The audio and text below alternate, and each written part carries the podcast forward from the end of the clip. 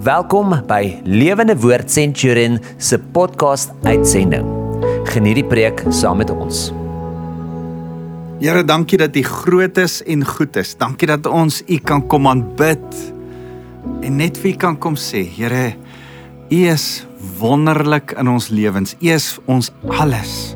Jesus, ons soek U. Ons wil U vandag deur die woord kom soek om ons lewens te kom verander. Here, mag U kom ehm um, dink aan die Engelse woord fine tune, kom instel in my gees dit wat nie reg is nie. Wat moet regkom sodat my lewe U kan verheerlik. Dankie Jesus. Amen. My so lekker om saam met jou te kuier. My naam is Wouter van der Merwe en ek is van Lewende Woord Centurion. En uh, onthou dat jy vir my e-pos kan stuur by wouter@lewendewoord.co.za. En uh, as jy enigiemand van ons programme, vorige programme wil kyk, as jy welkom op op op YouTube daarna te gaan soek. Ehm um, dis by Lewende Woord Centurion se YouTube kanaal en jy kan daarna verder kyk. Vandag wil ek vir julle hierdie interessante storie vertel in die in die in die uh burgeroorlog van Amerika in die 1860s toe die uh um die syde teen die noorde geveg het en die hoof geveg oor slawerny gegaan het het uh daar 'n uh, 'n uh, uh, kolonel Scott se vrou verdrink. Twee bote het te mekaar 'n uh, oorlogskip en 'n en 'n 'n passasiersskip het te mekaar gebots. Die passasiersskip het gesink en hierdie kolonel Scott se vrou het verdrink. En uh hy gaan toe en vra generaal Stanton toe om na die begrafnis toe te gaan. Dit is in die middel van 'n massiewe groot oorlog en generaal Stanton weier die die hoof van die weermag weier hom uh verlof toe vir die begrafnis en sê hy kan nie gaan nie. En hy sê hy wil appeleer, hy appeleer na hoë raad toe, die uh, hoë raad keer ook sy verlof tot tot die begrafnis af en hy vra of hy na die president self toe kan gaan in Washington. En ehm um, die en hy gaan sien vir Abraham Lincoln.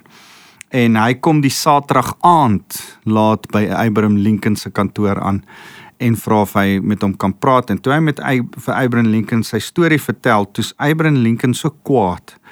Ehm um, en en en hy skree op hom en sê hoekom mors jy my tyd en hoekom moet ek opgeskeep sit? Daar is mense wat hierdie besluit te maak. Gaan terug na hulle toe. Ek wil nie met nou met jou praat nie. Ek's moeg. Onthou hierdie ding van moeg, ek gaan net nou daarby kom. Ek's moeg. En uh hierdie ou gaan terug na sy barakke toe en hy uh is stikkend. Sy vrou is dood. Hy moet aanhou veg. Kan nie eers teruggaan om sy vrou te begrawe nie. En hy's hy's hartseer. Vroeg die volgende Sondagoggend by sy kamerdeur van hierdie kolonel is daar 'n klop aan die deur. En toe hy oopmaak, staan die president van Amerika voor hom. En hy sê: "Ek jammer.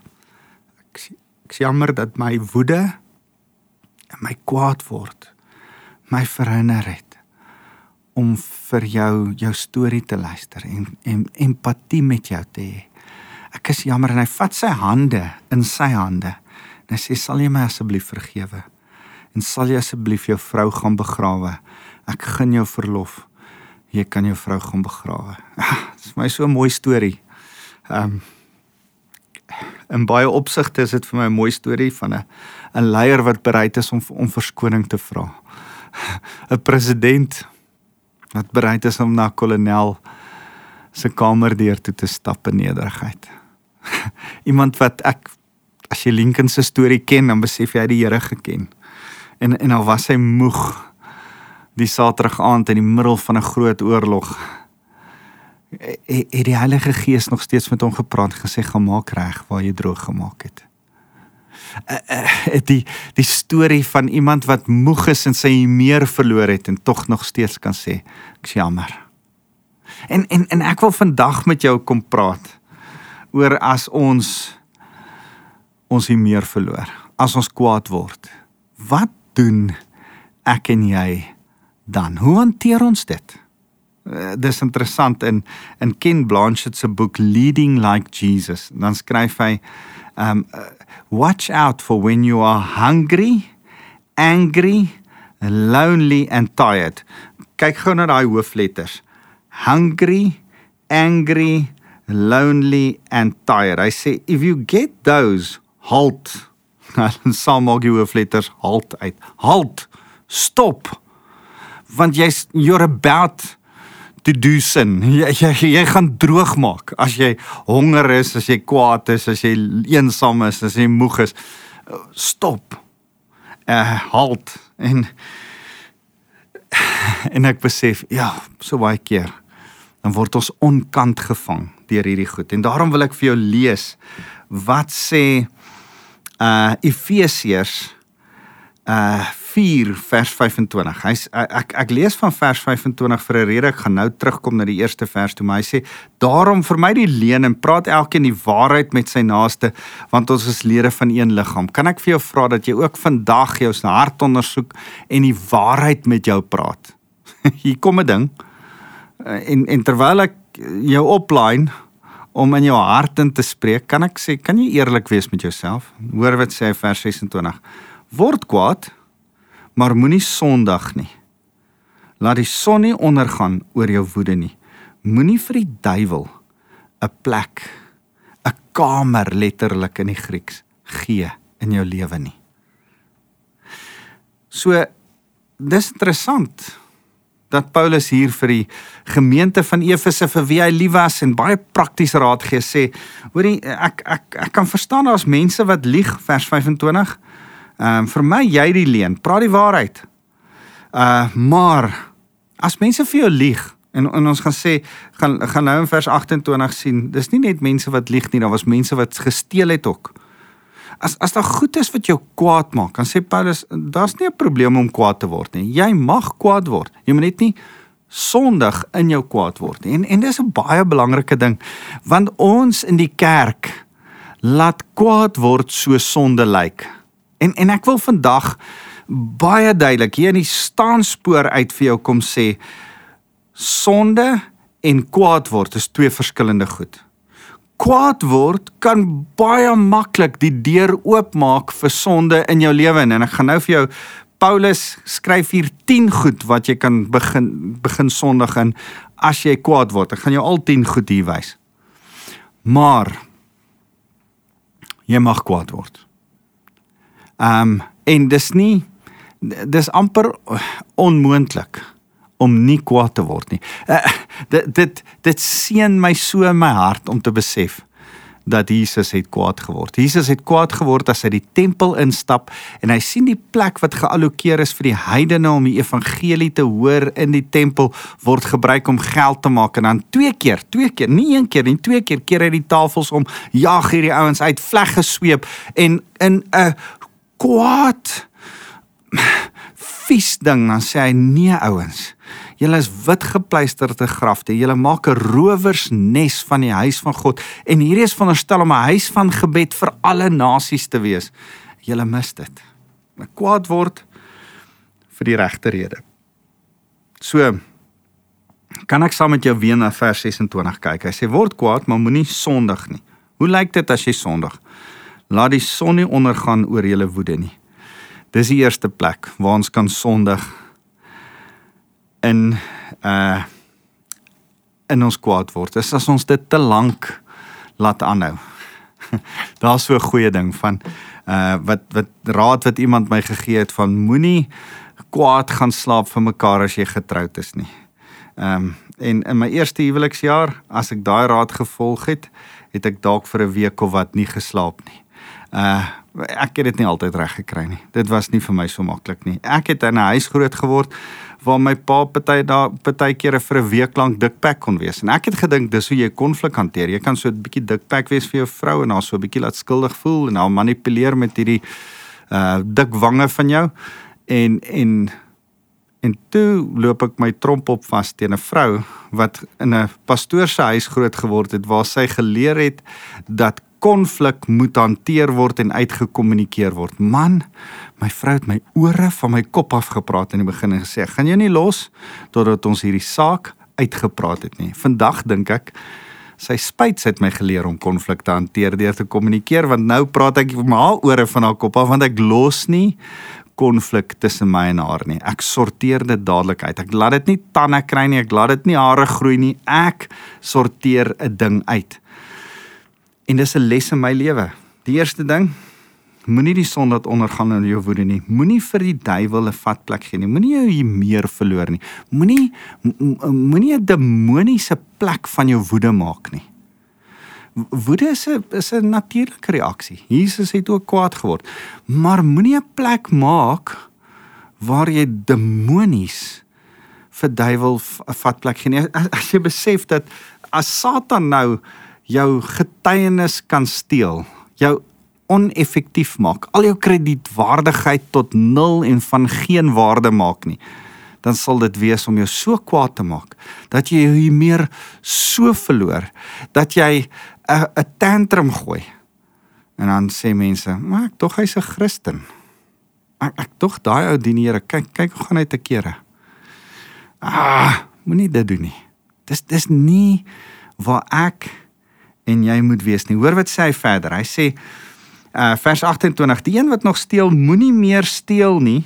Hy moet eerder werk deur met sy eie hande te doen wat goed is sodat hy iets het om vir die behoeftiges te gee. Ek dink dat die konteks van waar Paulus hierdie stukkie insit was deel van die kwaad word mense wat gelieg het vers 25 en mense wat gesteel het vers 28. En en en nou word die kerk ouens kwaad vir hulle. En, maar by dit dink ek Paulus sê ook hier van moenie entitled wees nie. Ehm um, moenie moenie jouself die reg voorbou om te dink ek mag maar kwaad wees. Ek mag maar dikbek wees. As jy weet wat sy aan my gedoen het, as jy weet wat daai taxi ryer aan as jy weet wat die ou by die werk vir my gesê het, as jy as jy weet dat hulle my weer ingedoen het met my geld. En nou mag ek kwaad wees. Nee. Nee, moenie steel van jou getuienis nie. Moenie steel van die voorreg van genade wat die Here vir jou gee om verander te gee nie. Jy steel 'n ander ou se genade. Jy steel 'n ander ou se goeie nuus wat jy moet uitleef van hom. Steel jy? Moenie dit steel nie. Gee dit nog steeds vir hom, vrylik, want jy het dit vrylik gekry. So nou nou sê hy vers 29: Nee enkele afbreekende woord nie. So so laat ek net eers gou sê, ek wil jou die 10 goed wys. Onthou 10 as jy jou vingers byhou. Eerste een, Moenie te lank sondig nie. Moenie die son laat ondergaan nie. Tweede een, moenie die duiwel 'n plek gee nie. Moenie jou meer verloor nie. Die derde een, moenie steel nie. Moenie moenie ehm um, entitled wees. Moenie sê, "Man, ek, jy verstaan nie, ek mag kwaad word." Moenie daar moenie daar gaan nie. Die vierde een, vers 29. Nee, enkele afbreekende woord moet uit julle mond kom nie, maar eerder 'n woord wat goed is vir die noodsaaklike opbou sodat dit 'n voordeel mag bring vir diegene wat dit hoor. Skryf gou daar langs aan in jou Bybel taxies. Maar dis wat ek moet doen. Uh nie 'n enkele afbreekende woord nie. Moenie hom 'n idioot noem nie. Moenie hom een of ander vloekwoord toesnou nie. Afbreekende woorde is vloekwoorde. Afbreekende woorde is kritiek vir die een vir wie jy kwaad is. Afbreekende woorde is daai sarkastiese skerp goedjies wat jy sê om 'n ander ou op sy plek te sê, te sit. Afbreekende woorde is is goed wat lelik in 'n ou se karakter inklim wat nie nodig is om gesê te word nie. Nou sê Jesus, as jy kwaad raak vir iemand, Paulus, as jy kwaad raak vir iemand, moenie afbreekend praat nie. Jy's gemaak om te seën en nie te vervloek nie. En en en ek wil weer vir jou sê, Jesus het elke vloek gebreek, gesê ons leef nie meer onder deur as gevolg van saam met die vloek nie. Vloeke en vervloeking, twee verskillende goed. Moenie uit jou mond uitkom nie, maar seën. Van nou af gaan jy net mense seën en goedheid oor hulle uitspreek. Opbouende goed oor hulle uitspreek, nie meer 'n F-woord vir iemand wat aan jou iets verkeerd doen of 'n skel ding vir hom of sê ek wens jy kry 'n kramp daar waar die son nie skyn nie of ek ek wens dat dit met jou sal sleg gaan of toe maar die wiel sal draai die wiel sal draai jou dag sal kom. Ek nee, eintlik wat jy doen is jy spreek 'n vloek oor hom uit jy jy besef dit. Toe maar ja ja kry vir jou. Uh, jy sal sien dit gaan met jou. Moenie sulke moenie sulke gedagtes koester nie. Laat jou gedagtes teenoor 'n persoon wat jou te nagekom het, teenoor die taxi wat voor jou injag, teenoor die ou wat jou geld gesteel het, wees. Here seën hulle. Ek ek voel nie in my hart so nie, maar maar Here, ek kies om met my mond te sê wat reg is en wat die woord van die Here vir my sê om te sê. Here, seën hulle met die redding van Jesus Christus. Seën hulle met verlossing van die genade van Jesus Christus mag hulle tot bekering kom. Here, ek seën hierdie mense dat hulle Jesus sal vind. Here, ek seën oor hierdie mense goedheid en guns wat hulle sal volg al die dae van die Ja, maar jy verstaan nie, hulle het my kwaad gemaak. Hulle het my seer gemaak. Hulle het my te nagekom. As jy weet wat daai mense aan my gedoen het. Ek's nou nog kwaad vir hulle en dis 20 jaar daarna. Wel, Die Here sê: "Seun, en moenie vloek nie." Ek ek wil jou kom aanbeveel. Luister vir wat die Here sê. Moenie moenie luister vir wat ek sê nie. Luister na die Bybel. Hy uh, moenie een af afbreekende woord uit jou mond laat kom nie.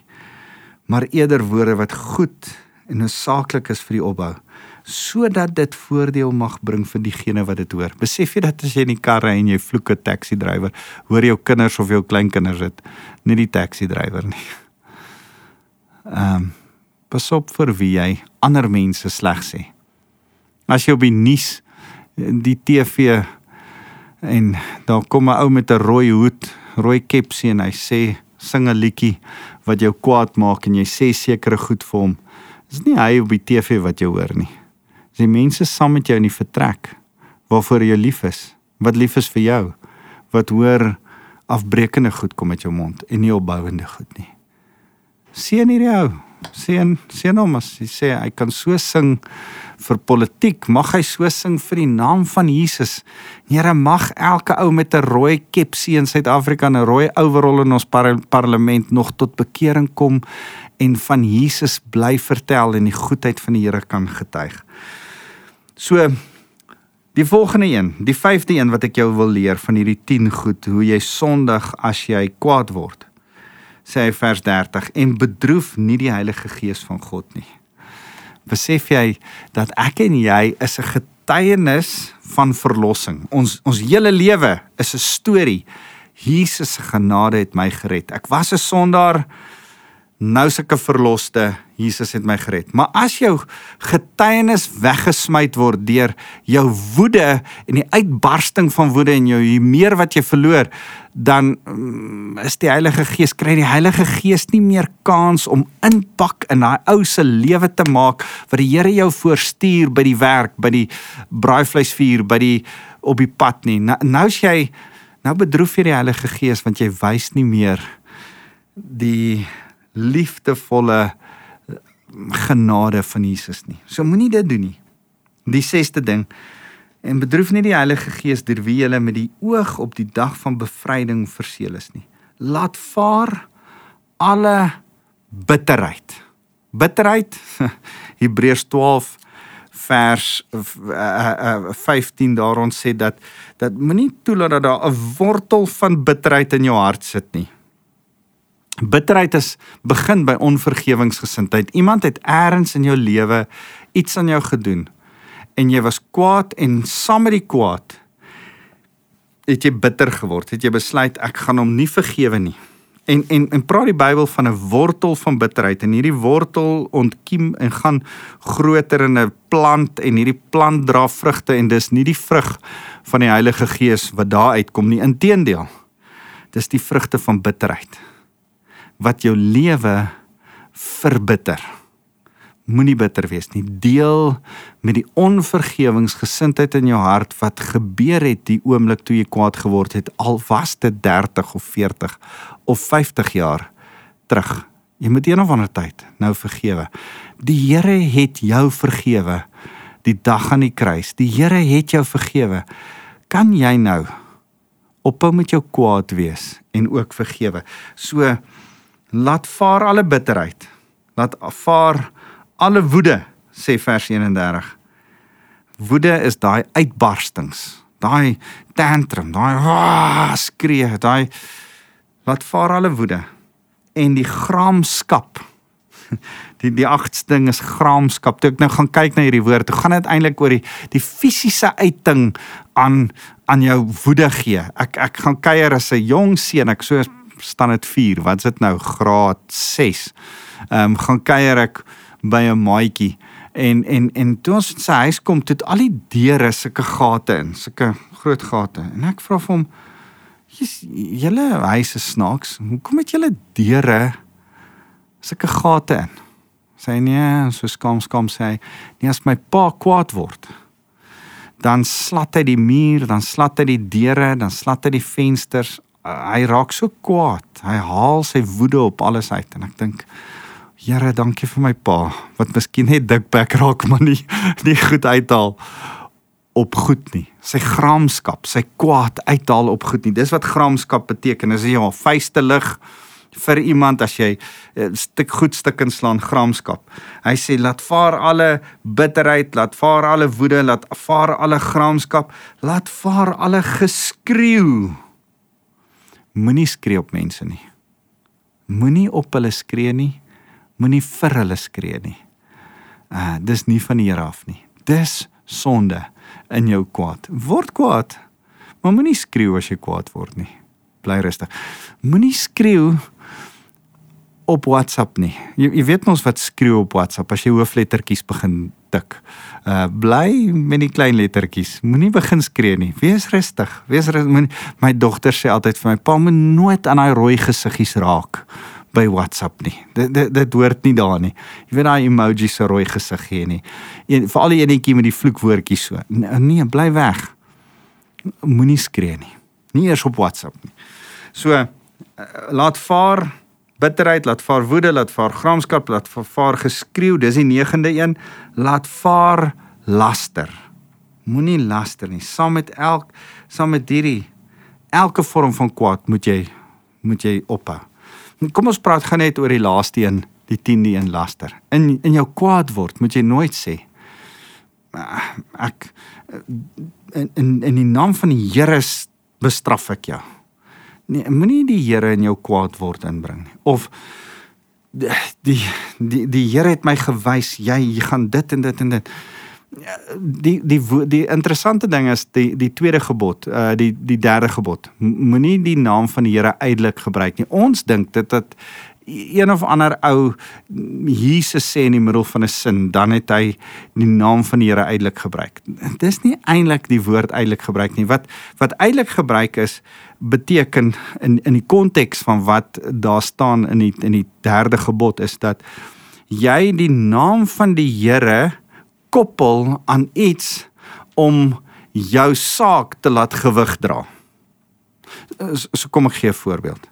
Ek sien hierdie mooi bakkie. Ja, dis 'n mooi bakkie. Nou wil ek hierdie bakkie koop en en nou like ek hierdie bakkie kwai. Nou kom ek by my vrou en sê, "O, oh, die Here het vir my gesê ek moet hierdie bakkie koop." Nee, nonsens. Ek like net die bakkie. Ek wil hom net koop. Die Here het niks gesê nie. Maar nou sit ek sy naam aan my begeerte en nou gebruik ek sy naam uitelik. Of jy sê uh hoorie by die werk um het het jy 'n plan en jy het 'n idee, jy het sommer 'n goeie plan en nou sê jy hoorie die Here het my hierdie plan gegee. Nee, miskien het die Here jou nie hierdie plan gegee, miskien was dit net 'n goeie plan. Los die Here hier uit. Ons ons sit baie keer in die kerk te veel die Here se naam by ons eie goed en dan gebruik ons die naam van die Here uitelik. Wees dapper om genoeg om te sê ek dink hierdie is my plan. Ek's onder die inspirasie van die Heilige Gees altyd terwyl ek leef want hy woon in my. Galasiërs 2:20 sê is nie meer ek wat leef nie, maar Jesus Christus wat in my leef. So as die Here in my leef, dan skep hy deur my. Dan is daar inspirasie deur my. Maar uh, dis gevaarlik om te sê hierdie idee is sy idee, want dan forceer ek ander mense om sy idee te moet uitvoer. Hierdie hierdie ding wat ek wil hê. Hy het gesê ons moet dit hierdie uh woede wat ek hierdie ding wat ek sê ek sê jou jy sal in die naam van Jesus sal jy nie dit nie. Moenie dit doen nie. Moenie dit nie. Kan kan ek jou vra op 'n mooi manier? Net soos wat jy nie die Here se naam betrek by 'n ding nie. In jou woede moenie goed sê soos gaan jou skei nie. Want jy kan dit nie weer terugtrek nie. Moenie met jou mond Sondag nie. Moenie in jou woede vir jou kinders sê ek wil jou nooit weer in my huis sien nie.